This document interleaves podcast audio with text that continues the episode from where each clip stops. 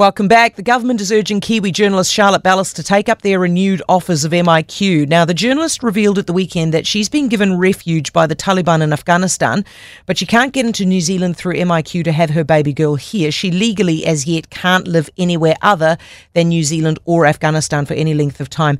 Charlotte Bellis's lawyer is Tudor Clee. Afternoon, Tudor. Hello.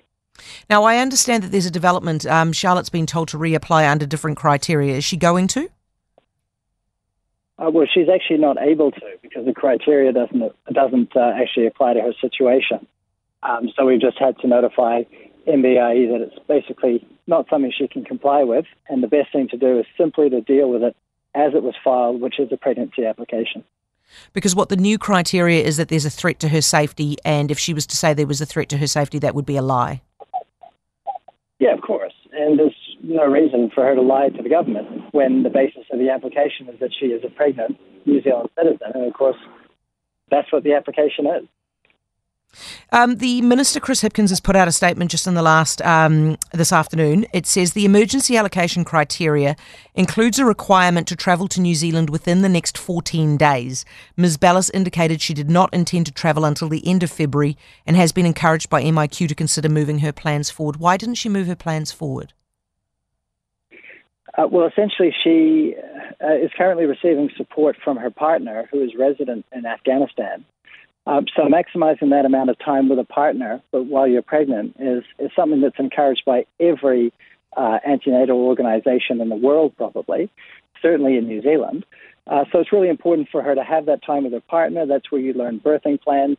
Uh, and unfortunately, due to, due to, his work, he isn't able to travel uh, earlier, and so she's made the decision to uh, to postpone her travel for the, the final trimester through to the end of February why not then apply? So, it, whatever the date is that she plans to travel, why not apply 14 days out from that?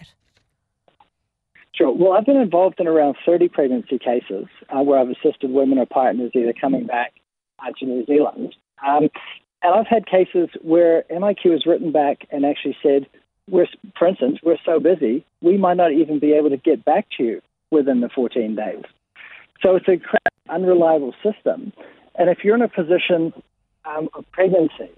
The fact is, there is no such thing as a no risk pregnancy. And in one third of all my cases, something happened during the pregnancy that changed the uh, equation. So the problem is, if she waits until 14 days before, there's a likelihood that they wouldn't even respond in time. And secondly, she may be in a situation where there's a development and she's not even able to obtain medical clearance at short notice if they got back to her, let's say, the day before the 14 days um, to even fly home. So it's, it's, this is the whole problem with pregnancy. It is a very, very complex, medical scenario. And the MIQ system simply doesn't, doesn't understand that uh, women's health needs to have some nuances. Tudor, I thought it was curious that she was told no, and then the minute that she kicked up a fuss, uh, suddenly they were really keen to try to resolve the situation. Is that a pattern? Are you seeing that happen a fair bit? Oh, absolutely.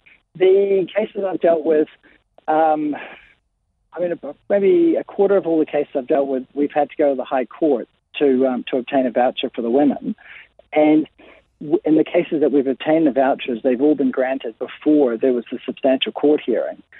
Um, so it's a situation where the squeaky wheel does get the oil. The problem with it, though, is that if you're a woman, and we know that 90% of pregnancy applications are declined.